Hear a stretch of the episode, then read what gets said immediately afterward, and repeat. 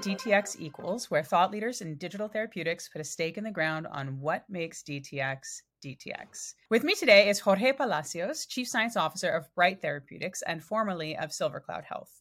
Jorge has been in his new seat at CSO for, 30 seconds? How long has it been? A little bit more. I think about 40 seconds. Yeah, officially. Oh, okay. Yeah. a little bit of time, right? So he's brand new in that seat. I'm so excited to be touching base with you today and hearing a little bit more about your perspective on DTx. So thanks for joining us. Thanks for having me. It's my pleasure. And I just want to commend you on the pronunciation of my name. That is thank you. Top tier. Really, I've heard it all. So very good. Someone with a name like Acacia, you go right, to appreciate being pronounced correctly. So I'm glad I could be of service. So let's dig right into it. So tell us a little bit about a formative event in your life or career that influenced your path into DTx.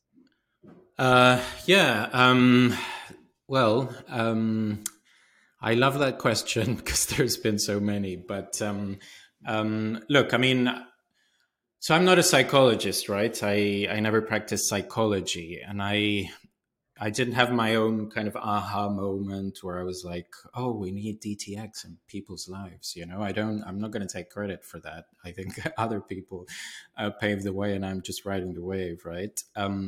So I was formed in the traditional medical sense. I had the intense year of my internship, not unlike what you see on TV, shows like ER and Scrubs. That was me, but then I decided I wanted to do research instead of clinical work, and that kind of opened up my mind into, instead of deciding, okay, this is what I want to do for the rest of my life, I would listen and just look for exciting opportunities that came along, right? Like areas of research that I thought, oh, this looks cool, right? So I kind of became this person who said yes to everything, basically. So I wouldn't know anything about that. Yeah, right.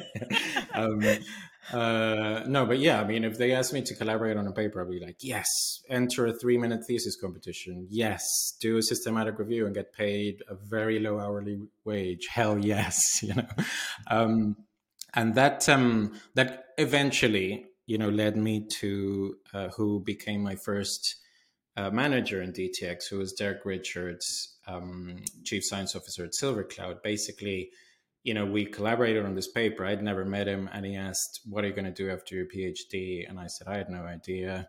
And he said, well, we've got this company called SilverCloud. Maybe you want to join. And look, essentially, I haven't looked back since, and I've kept that mentality. I've just said yes to anything that was interesting to me. I got involved in all aspects of the organization with product, sales, marketing, customer success. And, anytime they told me you want to present at this event or that, I was like, yeah, let's do it. Right. And that then led me to meet Jenna Tregarthen, who's our fantastic CEO at Bright, and eventually to getting an offer to become their Chief Science Officer, which I said a big yes to, and which I'm very excited about. So congratulations. Thank you.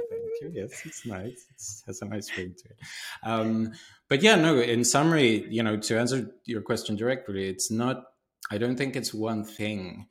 But it has been that mentality that has kind of just, led me to where I am today, But having said that, look, I do think about the decisions I make, it is important to at least think about them enough that you don't have any regrets, when you reach the other side, because I would do this 10 times out of 10 because I thought about it enough, right? Maybe it doesn't turn out exactly how I wanted to, but I still wouldn't do it differently, right? Well, and you did go from SilverCloud to Bright. So you're sticking in a very similar area now of mental health, digital therapeutics. So clearly there's something about it, right? That, that has you sucked in. There is something there. Yeah. So what is it? Clearly, what is it about it that made you not do something totally different when you left SilverCloud? I just think it's a very exciting space, I think you know, and this is thinking back to my time at the Institute of Psychiatry in London, where I did my PhD, you know, it's just very easy to get excited about what's happening here, right? Like maybe other fields, you know, maybe have, you know, they've done decades of research and, you know, now like it's kind of like nitpicking as to, okay, what can we do now really, where others are much more in this, you know, teenager phase of, you know, this big growth spurt and, you know, like we don't know what we're doing, but we just know that we want to grow into something. And I mean, DTx gives me that feeling. I mean, you can, like, there is a lot of buzz in the air, and I know, I mean, I'm speaking plainly about, you know, the research and the science and, you know, everything that we have yet to discover. I mean, you know, obviously there's some things about the industry that have, you know, recently, you know, they've been kind of a gut punch to a lot of people. And so I'm not immune to that, but just as a researcher, it's exciting, you know, just from that perspective. So yeah, no, I'm not going anywhere. So I met you at DTx West, right? So mm-hmm. I think, and you were really, really fresh into your role at that point, getting a sense of the overall field. So when I ask you this question, DTx equals what, right? You have some more bird's eye view perspective than maybe you did when you first took that one opportunity with Derek. Shout out to Derek, by the way, cool guy. Yeah. You know, you first took that opportunity. Now you've got more sense of the overall field, right? And now you're an executive in that field. So DTx equals what to you? What is the most defining issue in DTx right now? I mean, this is a great question. I love that your podcast is centered around it, because obviously, in all honesty, you know, we could go in any number of directions here, and. Look, who am I to say what's the most defining thing? But definitely one. Yeah, I know. I was going to say for me, what is key is, look, DTx is a land of opportunity for sure.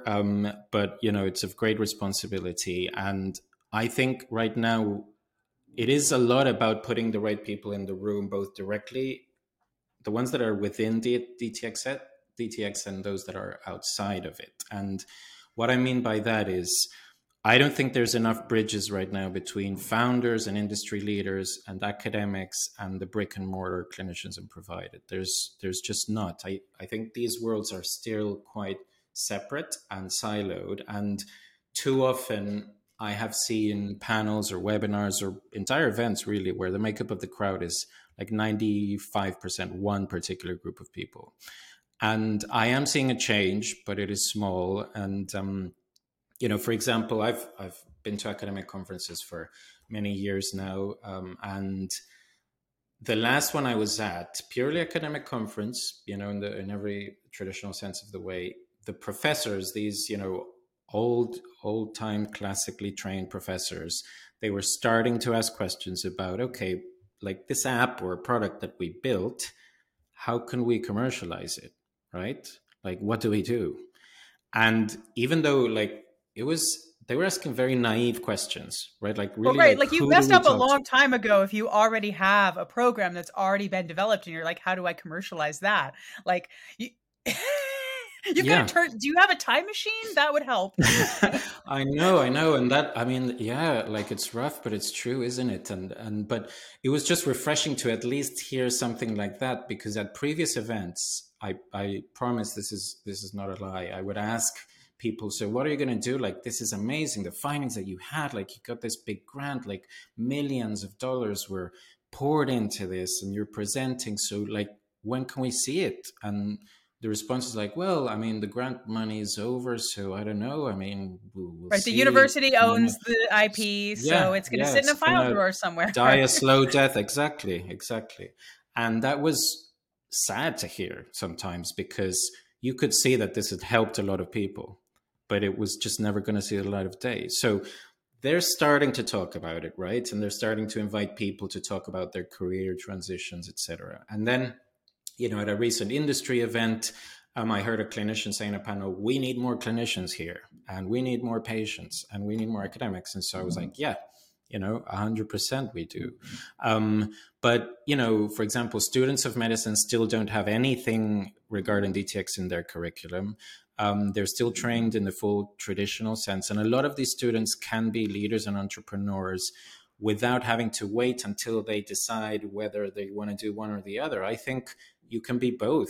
You know, I think you and I are examples of that. It's just, you know, we need to bridge that gap a lot more, because otherwise it's going to become an industry that's all about the commercialization, you know, and yes, we'll talk about it, but it'll never really live up to its potential, I think. So I don't know. I think that's a big issue. But I do have another one. But I mean, what do you think there? I mean, do you agree? Do you not agree? Because I think you've basically summarized how I ended up in industry, actually. Like, I looked around and the labs that I, had access to, I'm looking and I saw millions and millions and millions of dollars of NIH funding poured into things that the IP is owned by the university and nobody would ever see again. And so, like, why did we spend years showing, like, did you know that you can prevent depression by teaching CBT preventatively? Well, there's no manual you'll ever see about that, but $3 million went into demonstrating it. Like, that's such a bummer to me. And that is a reason to leave academia, as opposed to academia changing to make it so you don't have to leave because of that problem, because that problem shouldn't exist, right? Like, nobody should be building interventions without interacting with people that know how to build interventions.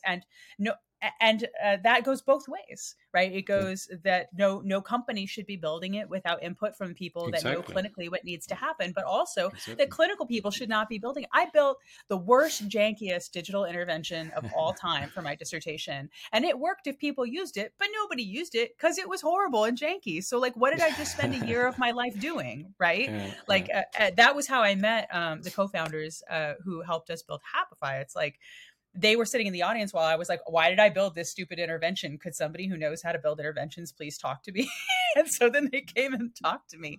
But yeah, it's still this disjoint. Like, I had to cross over to a whole other discipline to find those people. And presumably those people would have to cross over to find people like me. And like, why do it that way? That seems like a lot of wasted effort. Yeah, so I'm with you on that one.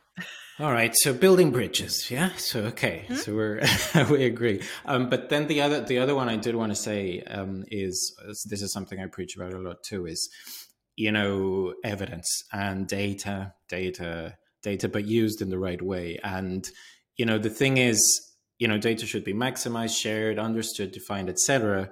And evidence generation needs to be central to these companies, right? Like, I do get the need to market and sell, but how can you sell something that you don't even know that people are going to, first of all, use, and secondly, you know, benefit from? You know, I think that's crazy. And, you know, with all of this research and evidence, I think might come the humility too, because I think DTx companies and like tend to just report on the biggest percentage value, whatever it means, but like the closer to 100, the better, as if, you know, that's real, right? Like, you know, yeah, like, I don't know, X number of users recovered, but in one circumstance, like there's not enough scrutiny attached to that. And, you know, it's fine if not everybody improves, right? Like if you look at the biggest, most expensive systematic reviews published in the highest impact journals, like The Lancet, they'll say antidepressants work, 50-60% of the time. CBT works 60-75% of the time. Yeah. So why do we want everybody suddenly from a DTx road to love it or to benefit from it? That's just not going to happen, right? So there's always going to be people who don't engage, or who from the get-go engage a lot because they're just motivated to do it.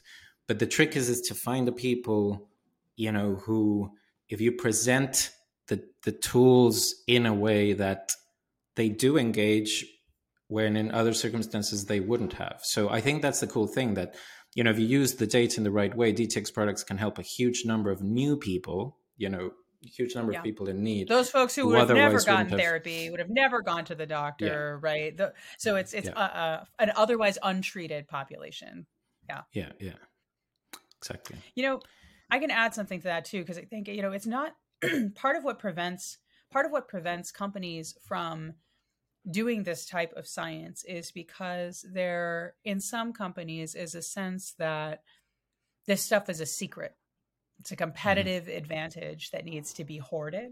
And so they may do the research, but they don't want to disseminate it. And I'm like, oh, guys, like nobody's going to read your peer-reviewed publication and be like, well, we should make a thing just like that and catch up with you. Like, what is the danger in sharing some of these things? Like, it takes years to do this work. So, you know, the chances that somebody's going to read something that you say, and like, God forbid somebody read a detail in your study that helps the field move forward more quickly. But like, it's not all about, I mean, it's obviously about revenue generation and all of these things, but it's also about helping people as quickly as possible. And I think there's like a trend in this field that maybe like 60% of people adhere to, of just share what you know. There's a 60% again. Yeah. Yeah. The 60, I mean, you know, isn't that, it's like nothing's everybody, right? But like, you know, just share what you know. And then there's another 40% that's like, let me just hold this as tight to my chest as possible because they're my secrets.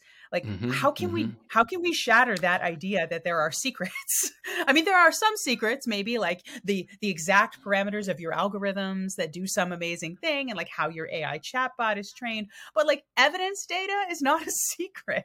Yeah. And actually, look, they should, that's when we should draw a lesson from the academics, because I mean, most academic papers and RCTs aren't generalizable anyway, right? And they're published everywhere, and they're, you know, at conferences, and there's committees and cross committees from universities doing collaborations all the time. I think we should do that within the industry, you know, like why not collaborate between... Our academics, they want to see this stuff. It's like, it's just, I think most companies have not gotten so far down the line that they are not getting laughed off the stage for not having it yet, you know? But like, there's going to come a time where a bunch of doctors want to see published medical grade research. But that's it. Like you're talking to the clinicians here.